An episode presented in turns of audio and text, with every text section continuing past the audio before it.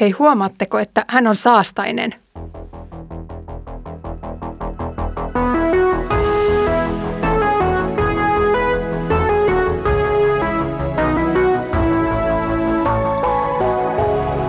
Kirjoitusten pauloissa.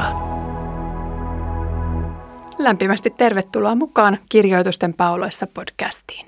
Olen Iida Halme kansanlähetysopistolta ja luen kanssasi apostolien tekoja. Viimeksi nähtiin, kuinka vainot ajoivat kristittyjä eri puolille ja jopa pahamaineiseen Samariaan asti evankeliumia julistamaan. Tällä kerralla tarkkailen Samarian evankelioimisen erityislaatuisuutta. Historian kipupisteiden takia ei olisi itsestään selvää, voidaanko samarialaisetkin kutsua samaan pöytään juutalaiskristittyjen kanssa. No katsotaanpa kuinka tässä kävi. Luen apostolien tekojen lukua 8, jakeet 14-25. Kun Jerusalemissa olevat apostolit kuulivat samarialaisten ottaneen vastaan Jumalan sanan, he lähettivät Pietarin ja Johanneksen heidän luokseen. Perille tultuaan nämä rukoilivat Samarian uskovien puolesta, että he saisivat pyhän hengen. Henki, näet, ei ollut vielä laskeutunut kehenkään heistä. Heidät oli ainoastaan kastettu Herran Jeesuksen nimeen. Pietari ja Johannes panivat kätensä heidän päälleen ja he saivat pyhän hengen. Kun Simon näki, että ne, joiden päälle apostolit panivat kätensä, saivat hengen, hän tarjosi heille rahaa ja sanoi, antakaa minullekin tuollainen valta, että kenen päälle panen käteni, se saa pyhän hengen. Mutta Pietari sanoi hänelle, kadotukseen joudut rahoinesi, kun luulet, että Jumalan lahja on rahalla ostettavissa. Sinulla ei ole tässä osaa eikä arpaa, sillä sinä et ole vilpitön Jumalan edessä. Käänny siis tästä pahuudestasi ja rukoile Herraa. Kenties hän antaa ajatuksesi anteeksi.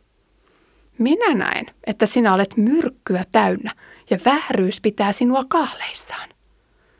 Silloin Simon sanoi, rukoilkaa minun puolestani Herraa, ettei minulle tapahtuisi mitään tuollaista, mitä sanotte.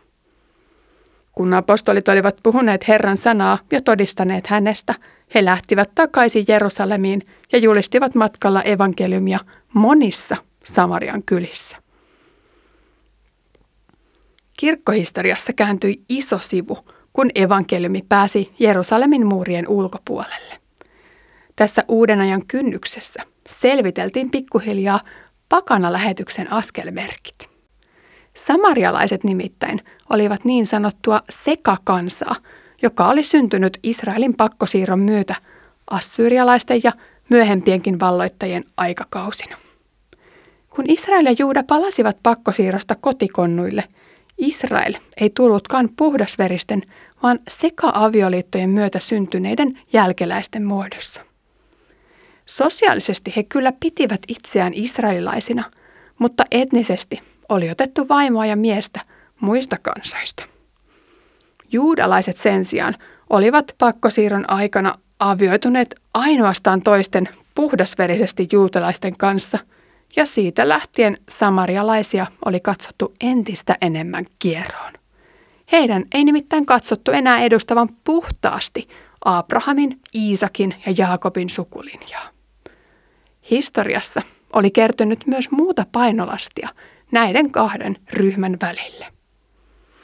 Apostoli Pietarille ja Johannekselle tämä halveksunta näyttää olevan toisarvoinen asia Jumalan valtakunnan työssä.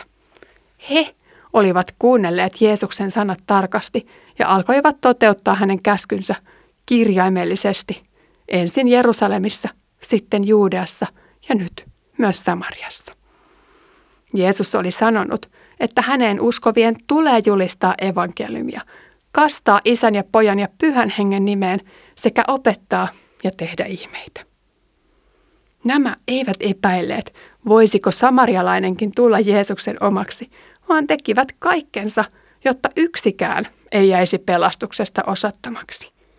Kun Jerusalemiin tuli viesti samarialaisten ottaneen evankeliumin vastaan, apostolit lähtivät kiireen vilkkaa varmistamaan, että kaikki oli kunnossa. Perillä Samariassa oli aika tehdä diagnoosia. Mitä täällä oli tapahtunut ja oliko jokin jäänyt uupumaan? Kävi ilmi, että Filippos, etevä evankeliumin julistaja ja ihmeiden tekijä, oli unohtanut tai ehkä hänelle ei ollut valtuuksia johonkin. Huomattiin, että samarialaiset oli kyllä kastettu, mutta ainoastaan Jeesuksen nimessä. Luukas ei paljasta virkateologisia nyansseja diakonien ja apostolien välisistä valtuutuksista, mutta myöhemmin Filippos kyllä kastaa etiopialaisen hoviherran ja tässä tapauksessa ei apostolien apua enää tarvittu. Oliko Filippos unohtanut nyt samarialaisten kohdalla jotakin vai mistä oikein oli kysymys? Väärin ymmärrysten välttämiseksi ensimmäisten puolipakanoiden pelastumisessa ja kastamisessa tuli edetä hyvin rauhallisin ja osiin pilkotuin askelein. Todennäköisesti Filippos ei siis ollut ehkä saanut lupaa kastaa näitä pyhällä hengellä, vaan tässä vaiheessa tuli odottaa apostolien paikalle tuloa. Vähän samaan tapaan kuin jo aiemmin olisi ollut ehkä inhimillisesti viisasta paeta Jerusalemista uhkaavien tilanteiden takia, mutta aika ei ollut vielä kypsä. Samarialaiset siis kastettiin erikseen pyhällä hengellä, jotta jokainen ymmärtäisi Jeesuksen tulleen tähän maailmaan sovittamaan paitsi juutalaisten, myös puoli ja lopulta täyspakanoidenkin synnit. Uskon, kasteen ja pyhän hengen erottaminen tässä tilanteessa alleviivasi, että nämä kaikki kuuluvat yhtä lailla jokaiselle ihmiselle rotuun tai mihinkään muuhun seikkaan katsomatta. Kaikki nämä tarvitaan pelastukseen, kuten Pietari oli helluntaina opettanut. Kääntykää, ottakaa kaste, jotta saatte synnit anteeksi ja silloin saatte myös pyhän hengen. Tämän kehotuksen myötä uskovien juutalaisten joukko kasvoi helluntaina – ja nyt uskovien samarialaisten saaman opetuksen mukaan myös heille aukeni täysi Jumalan valmistava pelastus kasteen ja pyhän hengen myötä. Jo edellisessä jaksossa tutuksi tulleen Simonin sydämessä käytiin edelleen taistelua. Pahan voimat olivat syvässä, kun hän oli seurustellut pahojen henkien kanssa noituusvuosinaan. Erilaiset henkivallat ovat läsnä tämän päivän Suomessa – kun täälläkin etsitään apua enkelikorteista ja muista uushenkisyyden muodoista. Viattomalta vaikuttavat joogat ja meditaatiot voivat ajaa syvälle henkimaailman siteisiin ja myös hauskat huumekokeilut koukuttavat ja vievät herkästi pikkusormen jälkeen koko käden ja jopa sielun. No toivottomia tapauksia ei ole, vaan Jeesus voi vapauttaa jokaisen sidotun sielun, kuten Simonin esimerkki osoittaa. Se voi vaatia taistelua, rukousta ja kärsivällistä työtä, mutta toivo on kuitenkin. Jumalan edessä ihminen on aseeton. Raha, maine tai kunnia ovat aluksi herkkua, mutta Simoninkin tapauksessa ne osoittautuivat myrkyksi. Jeesus tarjoaa elävää, puhdistavaa vettä. Simonilta kysyttiin, tahdotko kääntyä täysin pahuudestasi? Hän oli tietynlainen ääriesimerkki pahuuden sitomasta ihmisestä, mutta lopulta itse kukin meistä tarvitsee joka päivä tuota samaa rukoista. Rukoilkaa minun puolestani Herraa, ettei minulle tapahtuisi mitään tuollaista, mitä sanotte.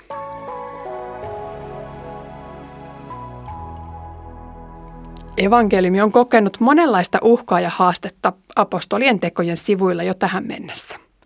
Opetuslapsien arkuus ja voimattomuus ennen pyhän hengen vuodatusta, juutalaisten johtajien uhkailut, apostolien vangitseminen ja Stefanoksen marttyyrikuolema olivat luonneet näennäisiä hidasteita evankeliumin etenemiselle.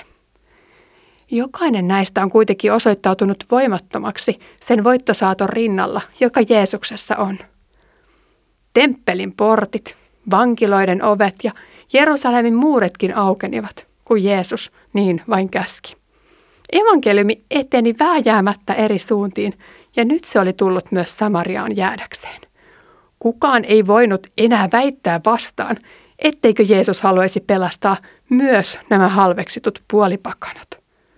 Luukkaan opetus oli myös se, että kristinusko ei ole vaaraksi Roomalle, vaan nytkin nähdään, kuinka pyhä henki yhdistää entiset vihamiehet toisiinsa.